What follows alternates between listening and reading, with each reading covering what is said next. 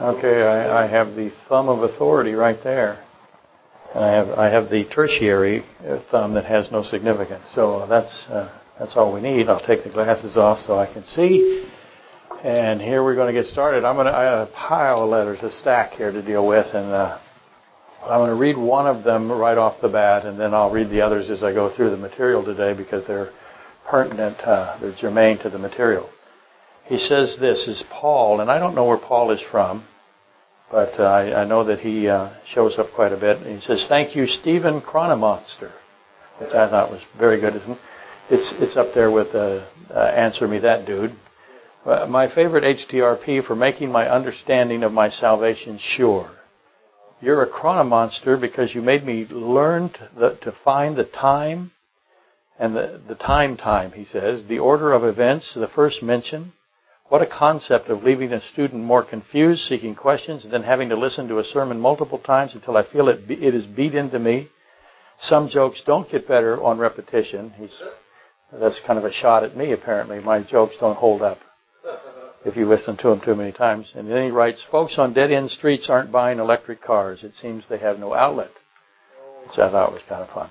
But anyway, so he's now to the bottom. I, I just, those are very encouraging things for me, and uh, I don't know how to tell you how valuable they are, because sometimes this job can be, I get a lot of hate mail. Let me say that. I got another one the other day, and um, it's nice to have the, uh, the reciprocal of that. I don't get a lot of hate mail. I used to, but uh, it's it's slowed down a little bit. September 11, 2022, lecture discussion number 181 on the book of Joel, Daniel, Revelation, Ecclesiastes, Job, Genesis 1, Genesis 2, Genesis 3, and of course Genesis 15, where we've been for quite a while now. Well, uh, I, I needed to let the people know what's happening here. Oh, we'll be back on September the 25th, and I'll explain why that's the case still. Uh, we're almost ready for winter. We've got over a cord and a half of wood cut and ready to go. Uh, we've got a, whole lot of stuff done. What remains, though, is the sump evacuation system. I've got a lot of water down there still, and we we need about a thousand more pounds of gravel. Um, and of course, I'm the administrator of this operation. I am the superintendent and so that means that's a heavy burden right off the bat. I've already got the weight of all, all the responsibility, and so that means that Lori, of those thousand pounds, she's got to do at least 70% of that to make it even with the weight of my responsibility.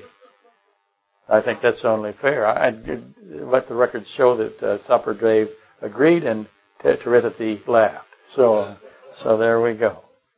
I got uh, I got uh, Simpson connectors to put in there, LTT 19s and H8s and I've got positive placement nailers, so I'll be able to do that reasonably quick, but it's still hard to crawl around down there in the muck.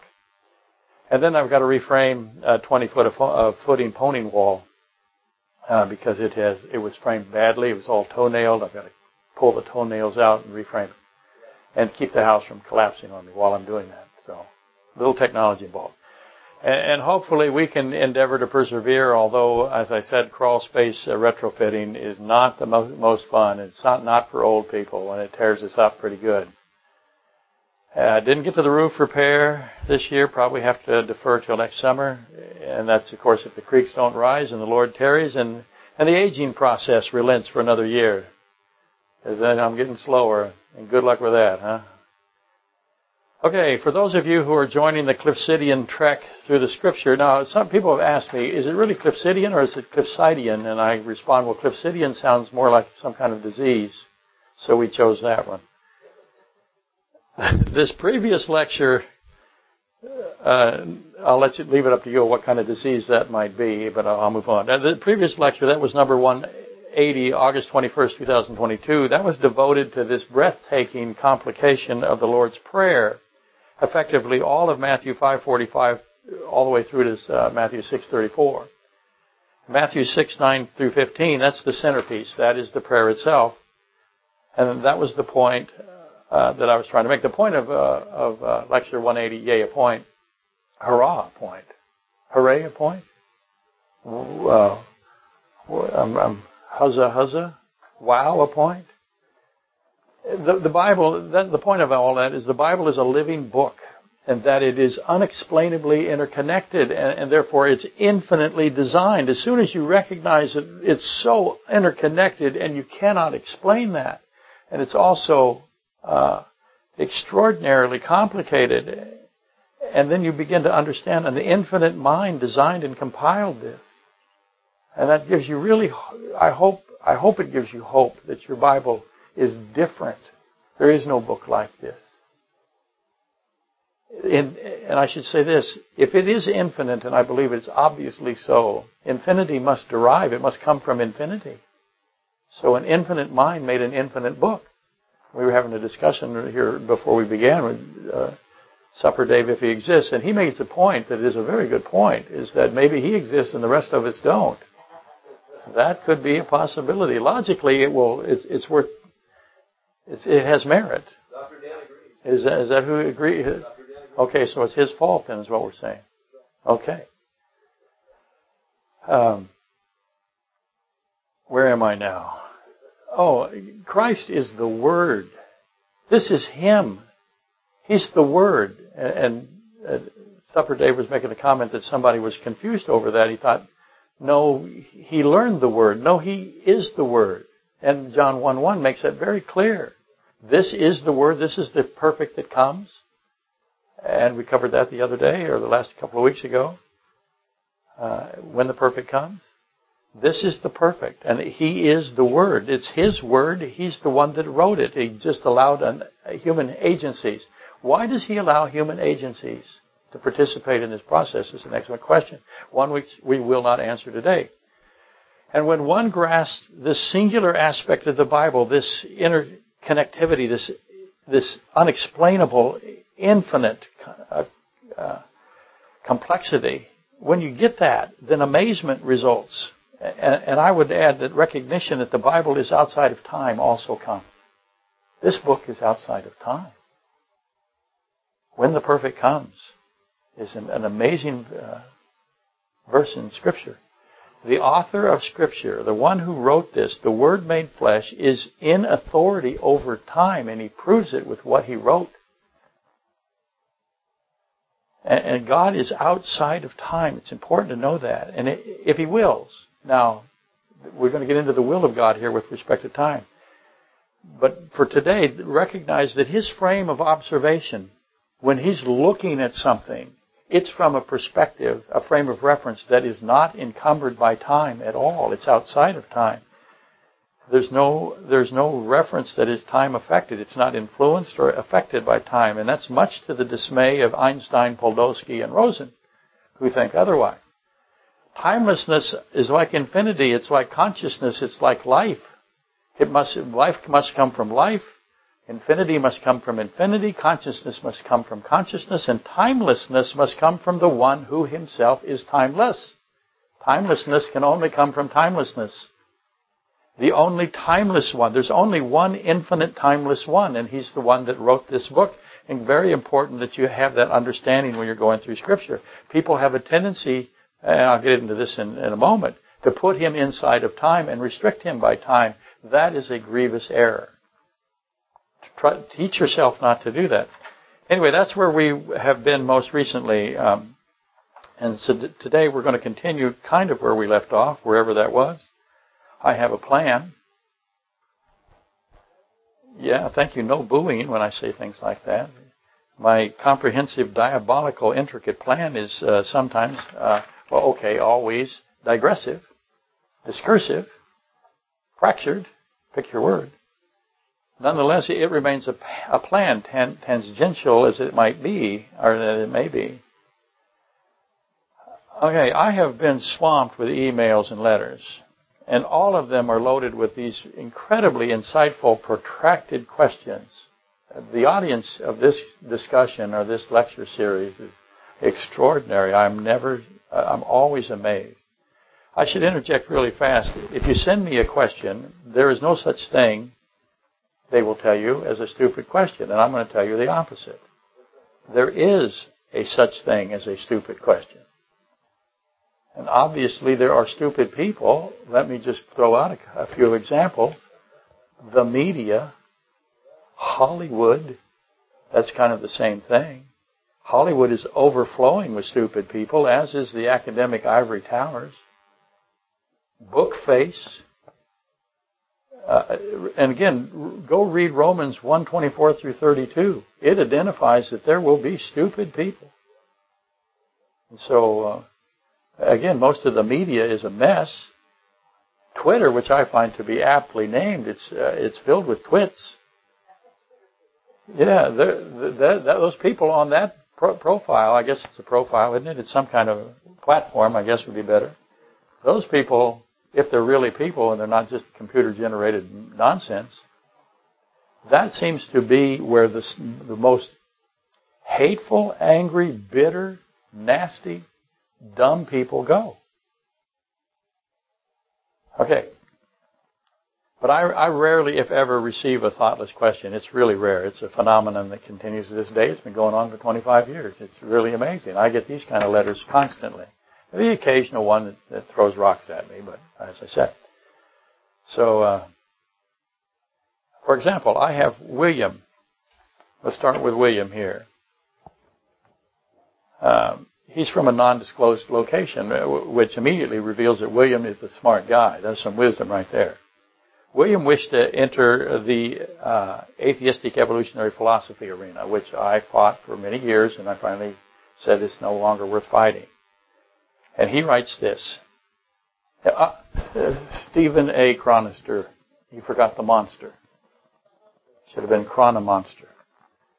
What, what can you say about the idea that so many new species came to be after the flood without an evolutionary course? Yes, eh, kind, yes, but not every species. So there had to be widespread genetic mutations that eventually ceased. That's a question.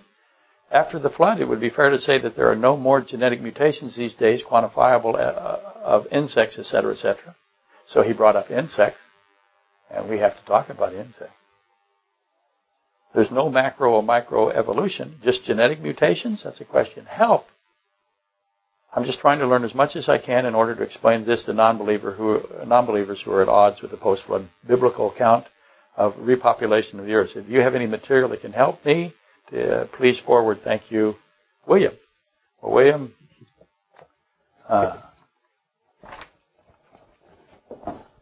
what William is trying to do, he's wishing to arm himself with biological information that is biblically sound. That is a challenge. Good for William to take this on. It's a noble task. It requires a fundamental understanding of the general theory of evolution. I told Terry I was not going to go to the board. Ah, I lied. And that's all, you'll see that always referred to as the GTE, General Theory of Evolution. And it's quite important. I, I do believe that, that that uh, Bible scholars or people that are in, in the Bible arena teaching the Bible, they should understand the general theory of evolution and have a not not a uh, cursory, but a fundamental understanding. And the journey to do that initiates with the defining of terms. You have such a thing as species fixity. What is species fixity? We have embryonic uh, recap- recapitulation. We have geographic isolation. And all of those were the beginnings of the arguments, the prevailing arguments that, that Darwin had to face. So that's what started. So finding out how it began, very, very important. It's important, in my opinion, to, to familiarize yourself with the origins of the debate, 1859. That's where you start. Because ultimately the battle that William is trying to fight here, and, and again, God bless William for fighting. I don't know how old he is. I hope he's young. That's, that's the people that need to fight this. But ultimately, the battle is going to lead to variability and adaptability within a species and properly defining species and breeds. You have to have these definitions. That's the ultimate goal as, as, as you begin to orientate yourself in this debate. And obviously, breeding, the breeding of animals, is uh, that practice is an eventuality of uh, human interference. It's humans that are doing that. You can see that with a chihuahua and a wolf is that wolf and that chihuahua genetically are incredibly similar, but uh, physically they have been bred differently.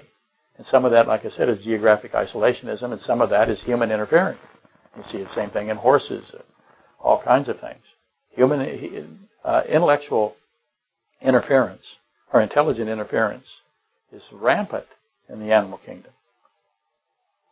And William also need, wished uh, to investigate post-diluvian species diversity. He said so, and, and that's what he's doing. Uh, hybridization criteria is what that is called as it applies to a species. And ultimately, where are we? That's right. If you guessed, we are Genesis 121 and 124 and 125, according to their kind, according to their kind.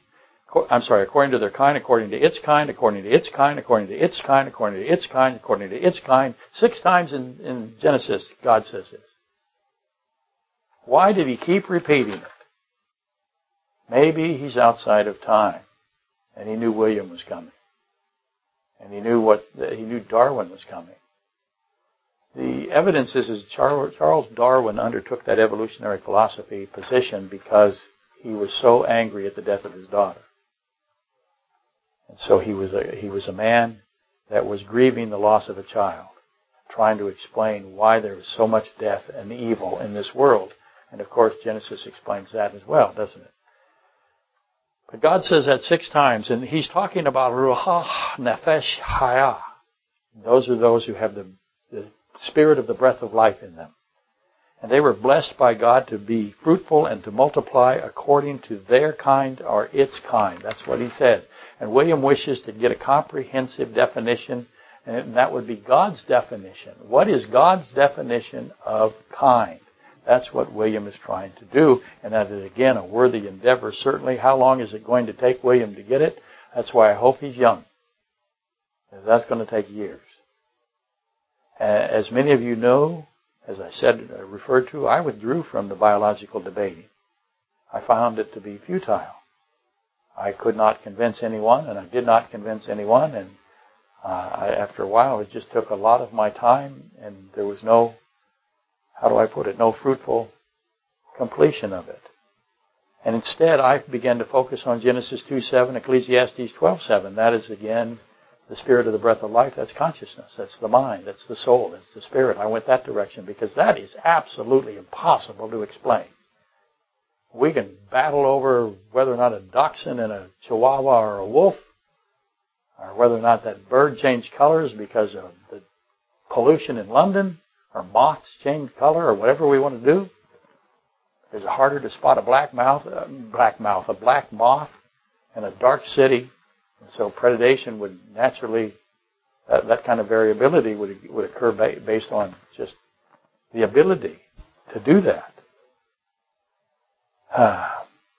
but the, it's consciousness is it's never to be solved. It's never going to be solved. It's a mystery that that will never be solved by a human being. It's the mystery of the mind. It's consciousness.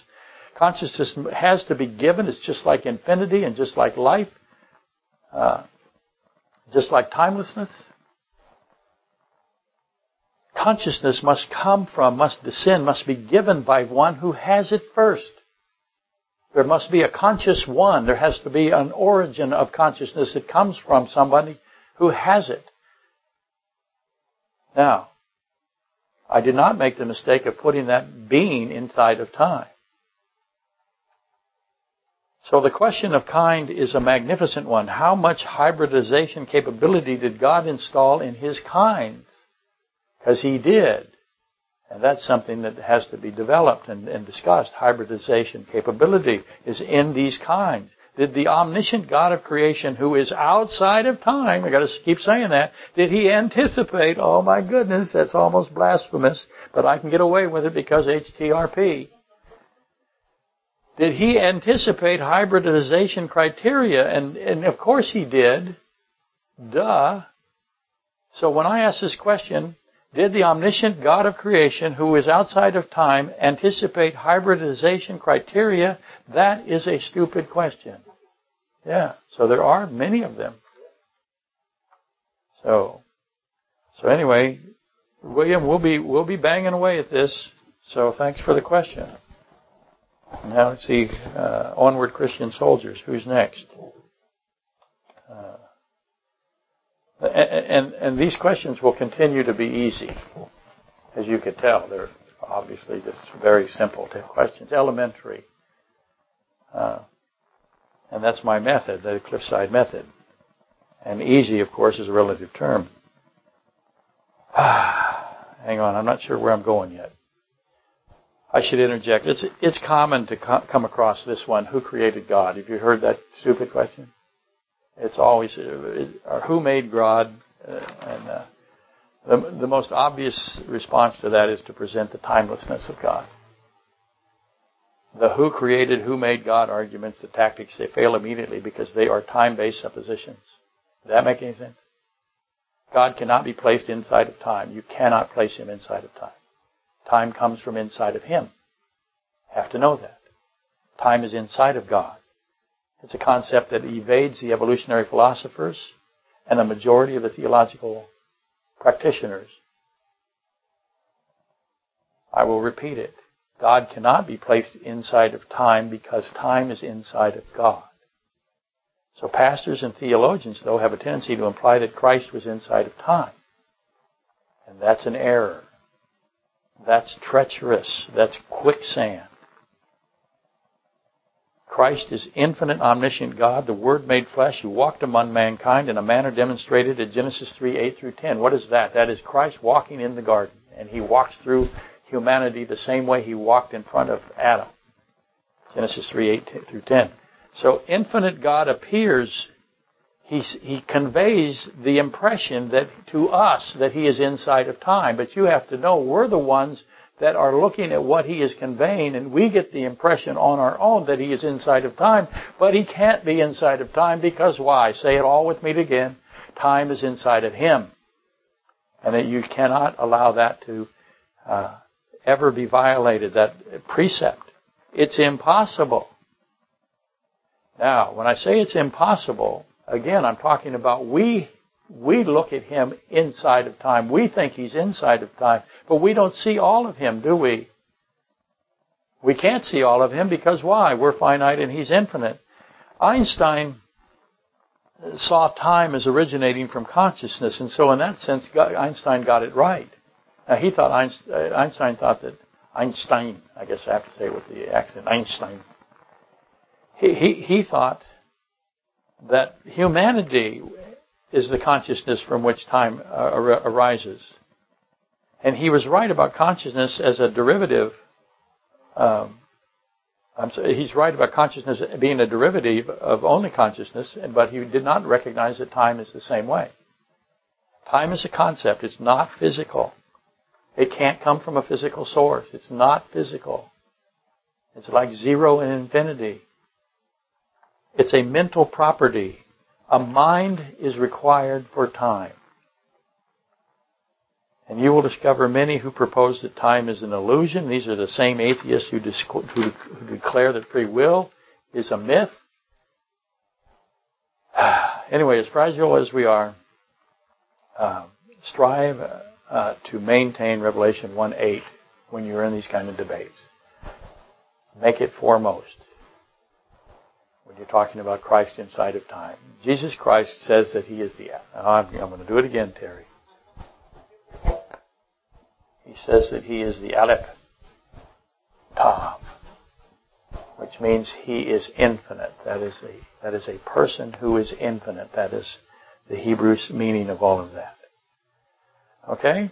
Now I have John next. Let's go on through these. John from Pennsylvania.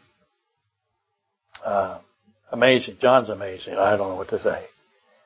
And he uh, he wants to know, or not wants to know. He he wanted to tell me that one of the things that he was really interested in is why does God constantly do something? And that something is is why does God constantly do what is called dramatic theodicy or role playing, if you want to do that. The entire sacrificial system, the priesthood, Aaron and the, and the sons and all of that stuff, all the slaying of the animals, that is God. That is that is role playing. Aaron is in the role of a part of the triune God. And so he does it all the time. So the question that John, uh, he didn't want, he doesn't need, need to bring it up for him, his sake, but I think he's absolutely correct. You have to know why God does all of this role playing. He's absolutely right, John. Why does he do it? Not does he do it, because he does. But why does he constantly do it over and over and over again? Why are there types in the Bible? Okay.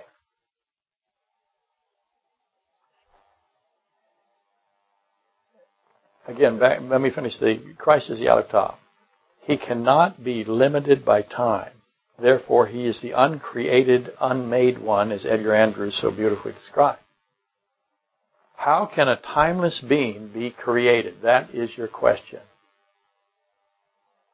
And there comes John now. Why does this timeless being always do this role playing? Or these grammatic theologies, theodicies? I humbly submit again uh, that it, it is a barren enterprise to consider the question, who made God? Because it is the ultimate stupid question. Okay, so we took care of John, or we brought him up. We'll take care of him next week, or we'll discuss his subject. Now I have who? Who's next? Philippe, I think. Pastor Philippe. I really enjoy getting letters from and I wish I could pronounce his name. I believe he's in San Diego, Way. I shouldn't say his name, but uh, hello, Pastor Chronister. Last time I wrote to you is exactly 10 years ago. So every 10 years, Pastor Philippe was going to write me, apparently. And yes, you did read my email and address my concerns in the lecture. Personally, I think all of your jokes are funny. Is that why I read this letter? As very easily could be, huh? Well, at least the majority. So there's a disclaimer. There's a caveat. Keep them coming. Is Bill the cow actually a cow? No, he's not. We just think he is. Just wondering. It's weird, I know. And I send my regards to Lori. I'm sure she is wonderful, dealing with your sense of humor all this while. Amazing. Okay, here's the reasons why I'm writing you this, ma- this mail. I was reading Romans 1, and to me, it's, a, it's as if the whole chapter is describing angels' rebellion towards God in the beginning. But the chapter seems to be addressing men as well simultaneously. Please help me understand what this chapter really is talking about. Salutations to everyone at Cliffside, Pastor Philippe. Okay? Did I catch that fly? Did I do it? No. But I scared him. Okay. Philippe wrote in, and he was examining the chapter one uh, of Romans, chapter one of Romans. And he began to attach the fallen angelic host to that, uh, and that's Romans 1, 18 through 32 to be specific. And I don't have time today to read all of it. For the wrath of God is revealed from heaven against all ungodliness. Now, all means what? All.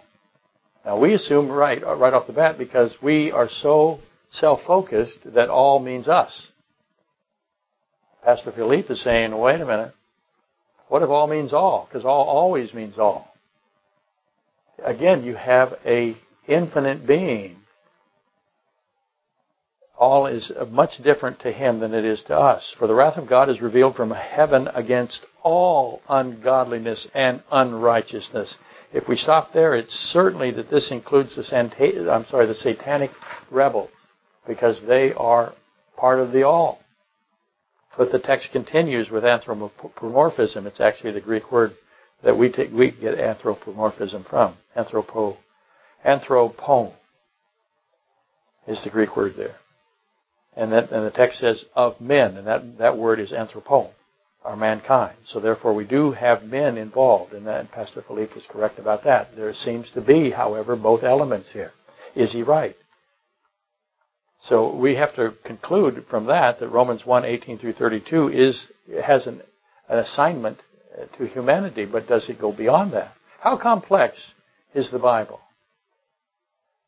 And, and Philippe is wise to notice the language is powerfully relevant to the demonic realm. And says this, thus, these are they that know the truth. Who knows the truth better than the fallen angels? They know the truth. Yet they suppress the truth. Do the fallen angels try to suppress the truth from the other angelic realm and from humanity? Do they hide the truth? Why do they conceal the truth? Keep in mind the truth is a person, right? John 14, 6. I am the way, I am the truth. And they suppress the truth. So they're suppressing Christ. The literal translation here is to hold down, pushing the truth of Christ to the ground so that none see him.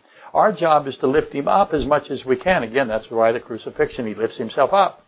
That, that crucifixion portrays this lifting up of Christ that he does. Obviously, Romans 1, 18 through 32 is welded to Matthew 6, 5 and Matthew 23. That these are the hypocrites, these are the Pharisees, woe to them for, for what they are doing. They are suppressing the truth of Christ. Okay?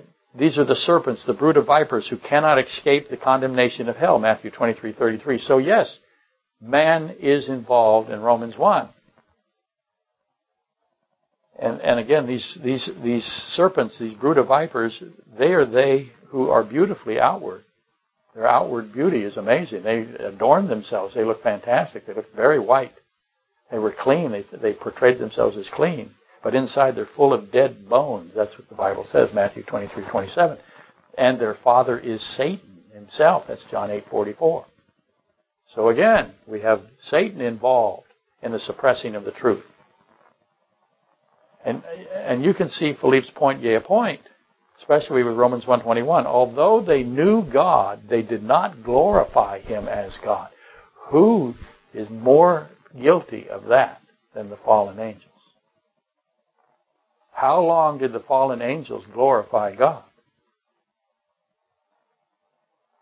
Nor were they thankful, it says, but became futile in their thoughts, and their foolish hearts became darkened.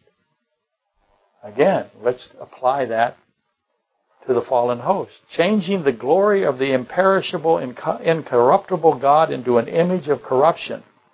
Who is the image of corruption to the fallen angel? Who wants to be the Most High? Who wants to put his throne on the mount? Satan himself. So they have that changing the glory of the imperishable, incorruptible God into an image of corruption, and that would, of course, easily apply to Satan, wouldn't it? You, again, you can see what Philippe's doing here. He's looking at this going, holy mackerel, I'm a child. How can I not see this? And essentially, an image of corruption is a is a created thing. Now, the Exodus 24 says it's a carved, it's something that man carves, but it's also a created thing. And Satan is a created thing. He is not an imperishable God, incorruptible, imperishable God. And then, of course, we have Romans 1.25, exchanging the truth for the lie. The truth is, is Christ, right? Again, John 14.6. Uh, the truth is God. He's a person. The lie is Satan. So the angels definitely exchanged the truth that is Christ for the lie that is Satan. And Satan is the lie. He is the lie. And of course, the Antichrist also the lie. For this reason, God gave them up to their vile passions. Do the fallen angels, let me help you out here, Jude 6, Genesis 6, 2 through 3, do the fallen angels, the sons of God, do they have vile passions? Did they have vile passions? Absolutely they did. For even the females, it says Romans 1.26. The word translated women is literally females there. For even the females exchange the natural use for what is against nature. Is that Genesis 6? That's absolutely Genesis 6. So again, we find this congruency, this, uh, this, I don't know how to describe it. It absolutely is connected here. I don't have uh, the vocabulary to even say how much of this is is amazingly tied to the fallen host. Obviously, the the fallen angels knew God and they, yet they blasphemed him. Why did they do that? They knew him. It didn't matter. It also says in Romans there, uh, likewise also the males burned with lust for one another. So we have been given just a glimpse into what occurred at Genesis 6 here in Jude 6. Uh, but I can obviously say that it is in Romans 1. Genesis uh, 6 5 through 6 7 tells us the wickedness of man was great in the earth. I have to do it again. Great. What do I need to do? Who called it great? The wickedness of man was great in the earth, and that every intent of every intent of the thoughts thoughts of his heart was only evil all of the day. How great is great? When God says, the wickedness of man was great in the earth, how great was it? He goes on to say, and every intent of the thoughts of his heart was only evil. Only. What does only mean? There's nothing but evil. It is only evil. There was no what. If there's only evil, what's missing? How do I get to a state of only evil? Why did mankind be described this way, became only evil? Now, if I describe an only evil being that became only evil after knowing God and knowing the truth, they believe the lie and they become only evil, can I attach that to the angelic realm that fell? Absolutely, I can. You can see again, it fits perfectly. Obviously, we have to consider God's definitions here. How does God define as great? What does God define as great wickedness? How great is this wickedness? Keep to the forefront that every thought of man's thoughts, that's the actual literal translation, every thought of man's thought was only evil all of the day. When you get into the Greek, that's how it, it goes. I'm sorry, the Hebrew.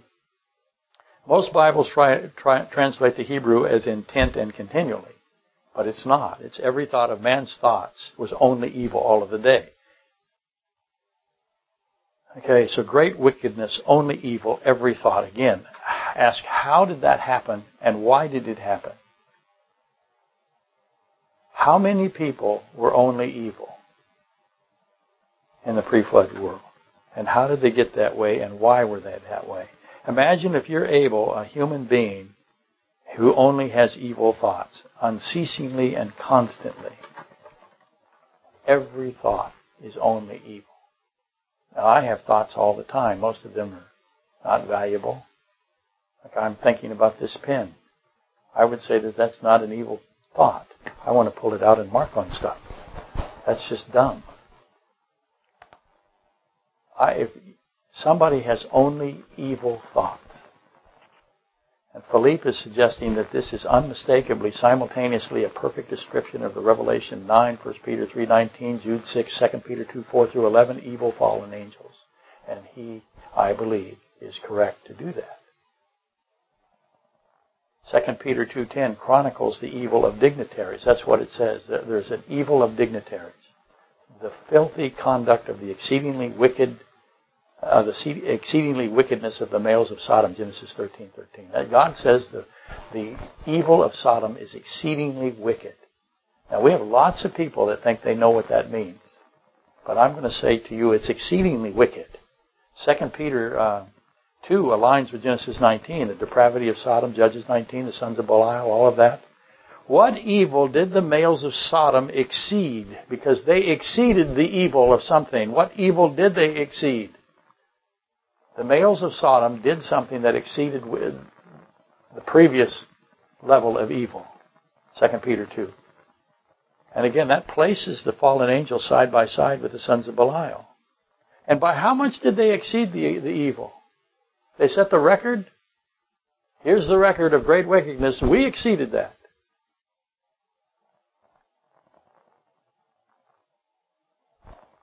So uh, again, I have the fallen angel side by side with the sons of Belial. Again, 2 Peter 2. Peter, the Holy Spirit, that's the, that's the Holy Spirit using the agent of Peter, compares uh, the sons of Belial with the fallen angels and concludes that they have equality. That's what 2 Peter does.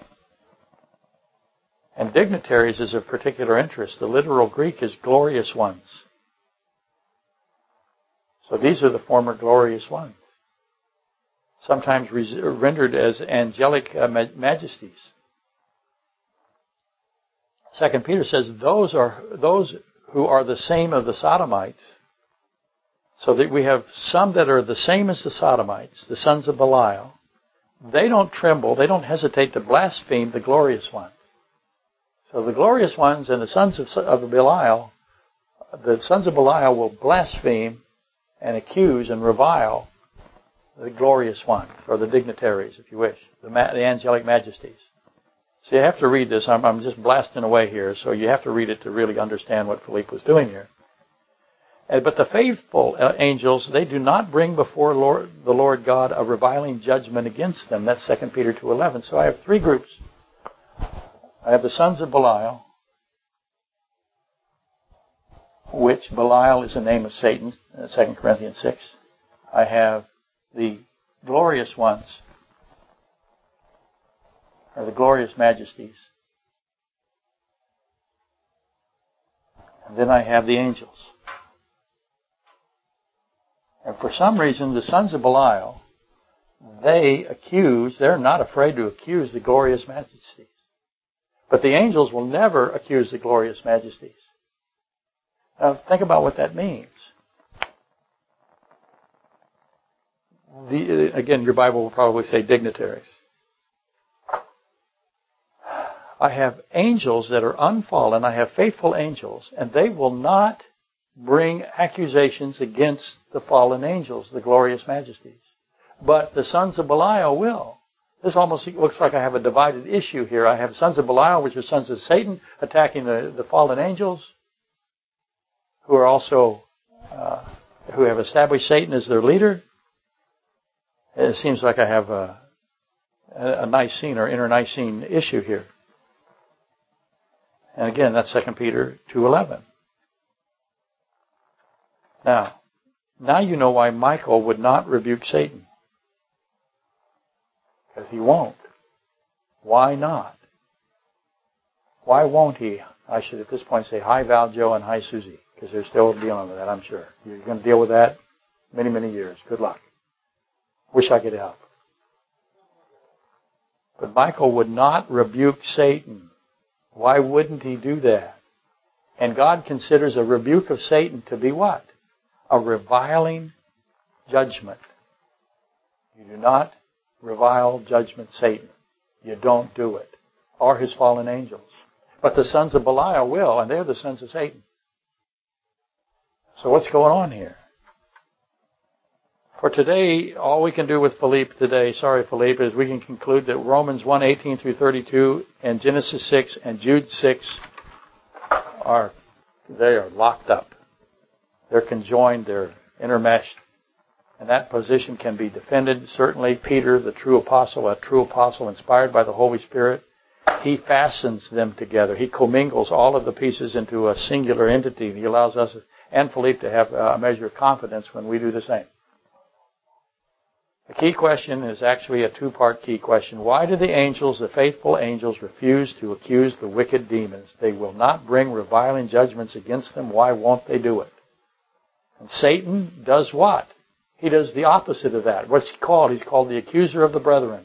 He's constantly accusing them. And he has no such prohibition. Satan rushes to bring reviling judgments. Job 1, Job 2, Revelation 12:10. The sons of Belial, the sons of Satan, 2 Corinthians 6.15, they're filled with wickedness. They're openly defiant. They're self-willed. They're despising. They're hating. They hate the, the authority of God. They bring forth reviling judgments against the fallen angels, the glorious ones. Why do they do it? It's one thing to know they do it, but why? If you find why, if you figure out why, then you're in a really good position. And that's what I would say to you, any of you who are doing this. Why do they do this? Why does God consider this act to be heinous? I got evil things here. I got evil things attacking evil things. The angels won't do it, and God says that's bad. For the evil things to attack other evil, things. How does that make sense? And I answered, uh, uh, again, I'll ask you this way. Why does God consider this act to be heinous, the act of a depraved, debased, malignant person? That's what he says. If you do what the sons of Belial do to the angels, that are the glorious majesties, the fallen angels, then you are a depraved, debased, malignant person. That's what God says. Now, how, does that make sense to anybody? Well, it does. I actually answered the question in the question. I'm good at that. You just have to go, well, how did he do it? And I'm so humble. And just when you thought it couldn't get worse, it's like a bad penny. It's like ringworm. It's like black mold. Here comes Bill the cow. Yeah, oh my goodness. He he decided I gotta I gotta enter this. He's on the list. He returns with more peculiarities and, and he's not a cow. Maybe. I don't know. Maybe he is a cow and we're all not. I mean, that's logical. And usually it's children that scream out at me, make him stop. That's what they yell at me. And Bill the cow is quickly reaching make him stop territory. He's right there. He's pounding on the door. And that's obviously a great honor, I have to say. And Bill was interjecting another avenue into all of these things today. Some might uh, characterize the new boulevard as the same street, just reversing directions. And I, I refrain to offer an opinion on that. You all can uh, vote after I lay it all out here. Climactically, the issue resolves around the conditions of the intermediate state. That's what Bill wants to do. That's where the climax to his question is, is what are the conditions of the intermediate state. Also, he wanted to get into the Nephilimic condition. And when you get into the Nephilimic condition, the way he wants to do it, the uh, well, when you do that, you have the implications of insects, and we have to talk about insects at some point because they are a powerful thing to know about. And that's where uh, was it William that William was getting into insects? Yeah, good for, for William. We have phylum Porifera, we have jellyfish, we have sea anemones, and the, and the light creatures that do not have respiratory. The, the, uh, I, watch a lot of English medical uh, lectures, and they say respiratory. They also say vitamin. And I think respiratory and vitamin is superior to respiratory and vitamin. Hence Clepsydian. But anyway, we have we have phylum Porifera. Uh, they don't have lungs or gills, and so how do they breathe? Well, water is what? It is oxygen and hydrogen. Hydrogen, oxygen, right? And porifera, they have a gas exchange mechanism. And if you're already asleep and you're already drooling, drooling and boredom has come upon you, it's not my fault, and you're going to boo, you're going to boo Bill the cow. He deserves it for all of this stuff. He is just out there going like this. Let's throw a big mess into Clepsydians and see how they do. Why must we consider phylums? Platyhelminths, Molluscula, Arthropoda? Why do we have to do that? Because phylum chordata, chordata, I'm sorry, has a brain, it has a spinal cord, and it has lungs. So we have to know I have that phylum, and that has a brain, spinal cord, and lungs. And so when we do that, we find ourselves at Genesis 2, 7, 7, 15, 7, 22, the breath of the Spirit of life, alongside of Genesis 1, 20, 1, 21, 124, 128, 130, which is the Ruach Nefesh Hayah. We're trying to describe that. That is Chordata. Okay? And uh, you, you know all of that is a, is a conclusion of Solomon's Ecclesiastes he wraps it all together uh, the lungs, the brain, and the heart. I'm sorry, the lungs, the brain, the spinal column, the lungs, the heart. He wraps all of that together and he says it returns to the Lord. Spirit returns to the Lord.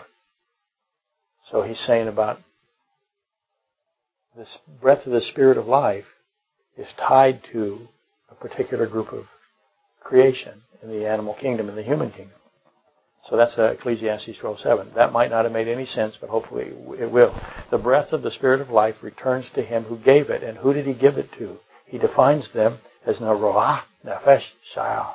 That's who he gave it to. And it comes back to him.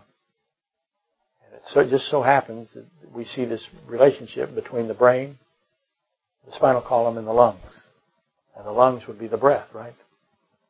And we have this relationship between the brain and the heart. In fact, more logic information is coming from the heart to the brain than the inverse. So that's important to know.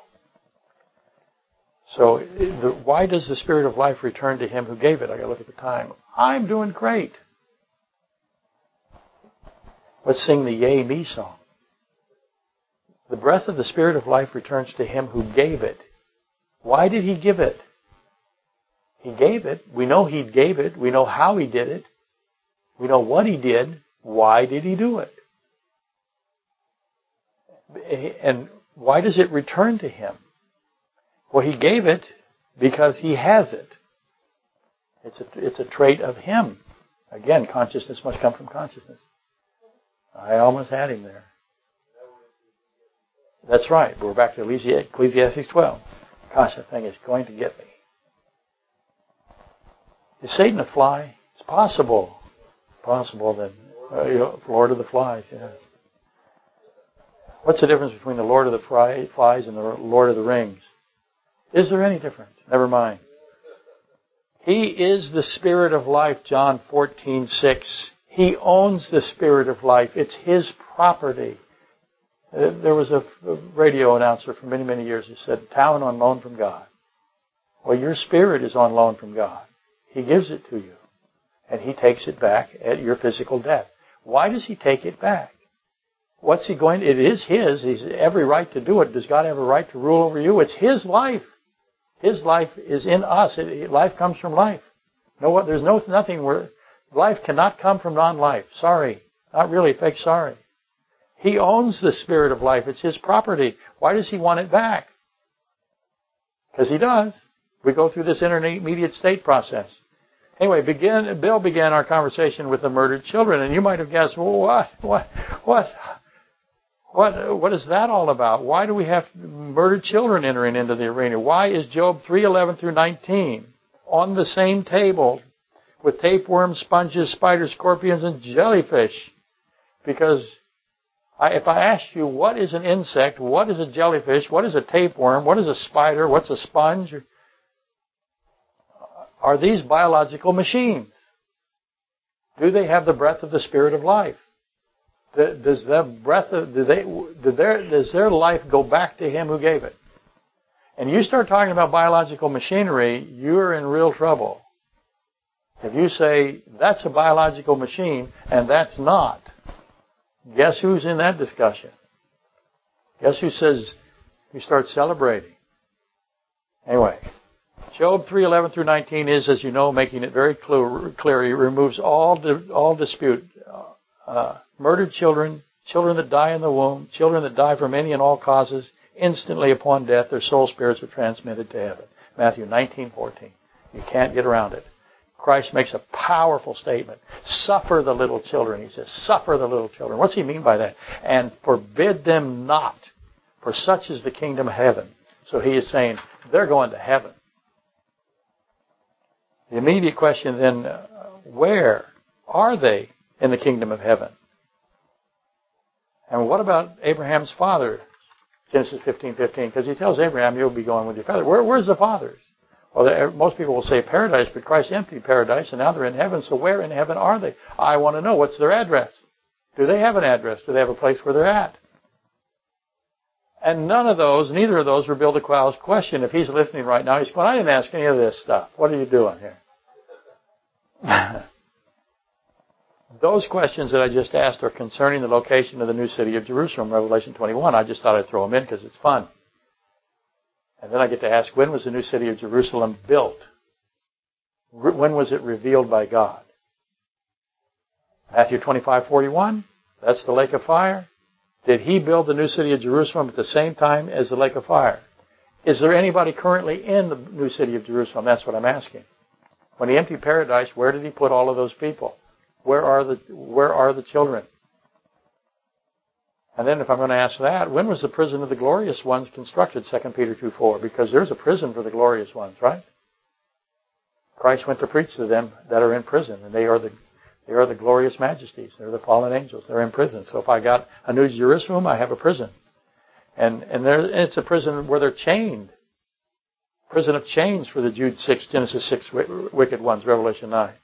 They're chained in. So they have chains around them. Why do they have chains around them? Are angel spirits? Are chains physical? Why do I, are they spiritual chains? Why do these spiritual beings have chains? And you would have to say, I think, that there must be, there would be an equivalent in the third, third heaven. If I've got a prison of chains, then I have to have a place that is not a prison. And what would that be? What's disclosed? Well, again, I'm suggesting that that's the new city of Jerusalem, Revelation 21. When was it there? A lot of people think that it isn't made yet. That doesn't make sense because they have the lake of fire. I would have the new city of Jerusalem. They are opposites. They're reciprocals.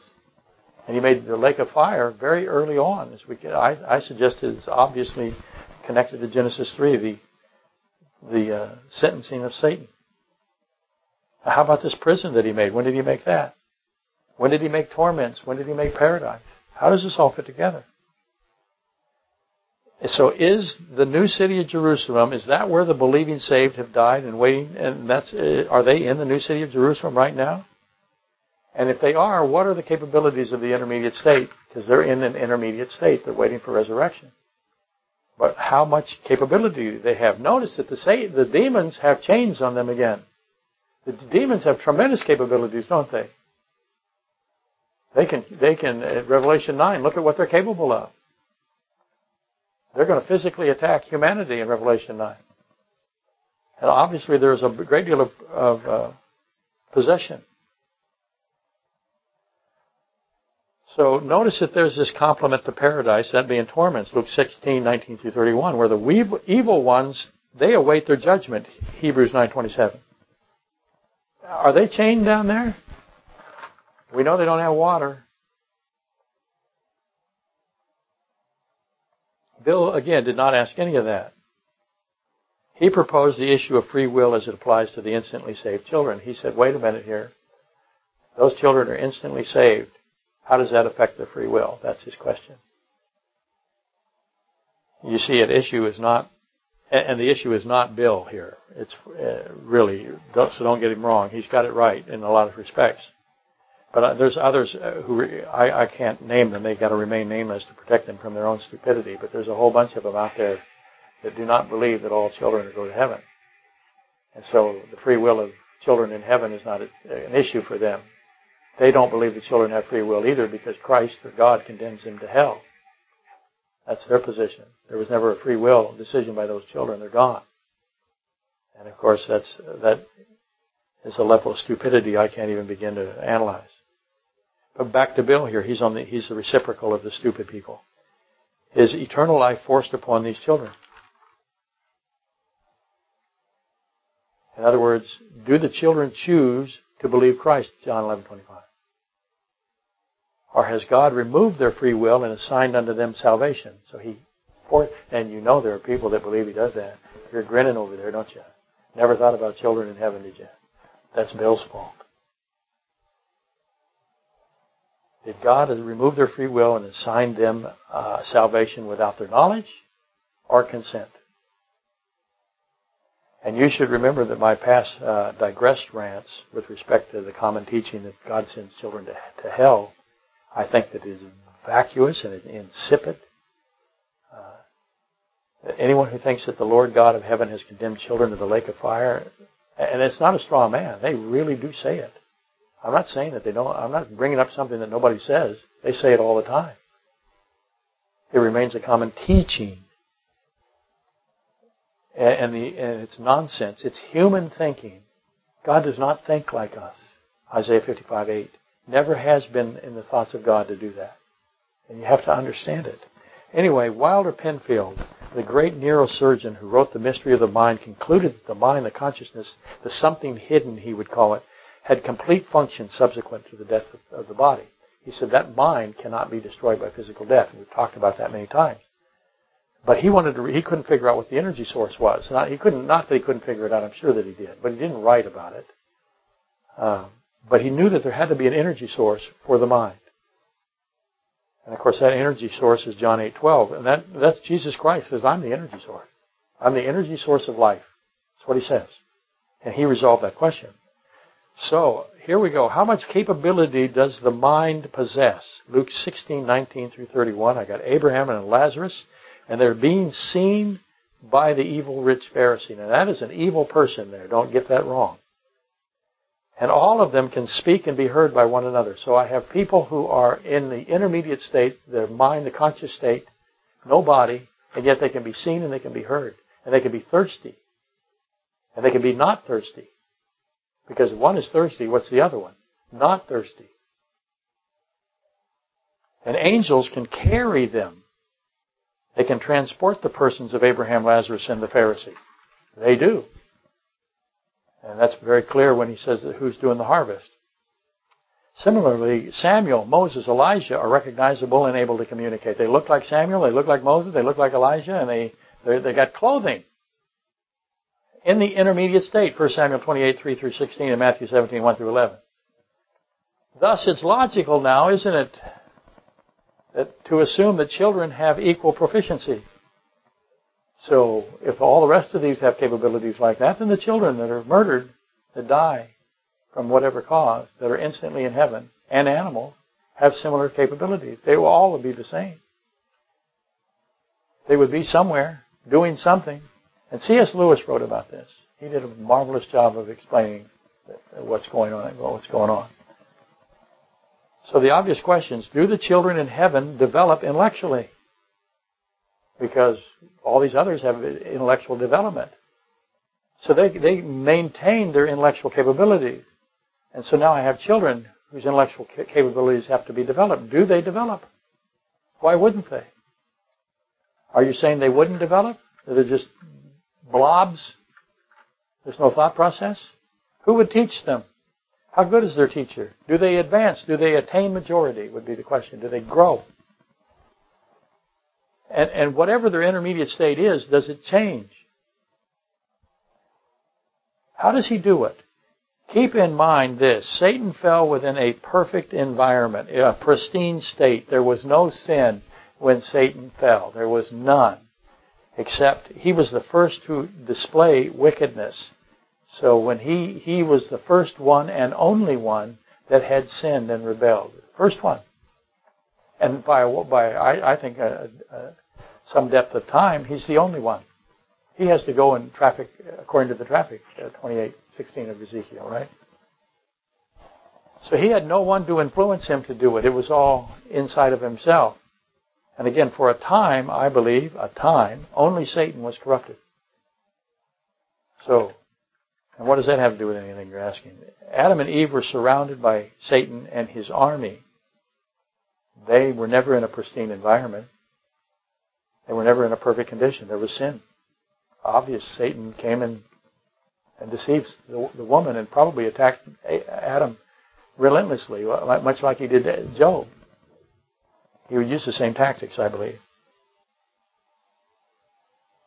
So we have Eve was deceived by an outside force, an outside source. Uh, but Satan is, is, different. Sin and rebellion were established, uh, First uh, Timothy two fourteen. But and Eve was deceived by Satan. Adam was not, and Satan was not. They were not deceived. So Adam and Satan are the two that weren't deceived. Eve was the deceived one. So consider that for a second. So our children in heaven, all the residents in heaven are not in a perfect environment now. We got Revelation 12. There's war in heaven. So there's not a perfect environment up there. Finally, we got this question of the Nephilim.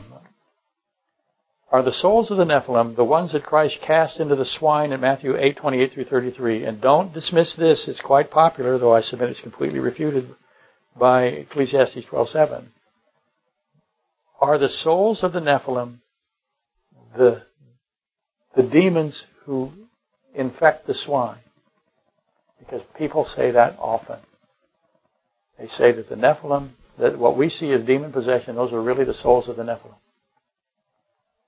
Now and again don't dismiss it. It's it's out there everywhere. But I think that it's refuted by Ecclesiastes 12:7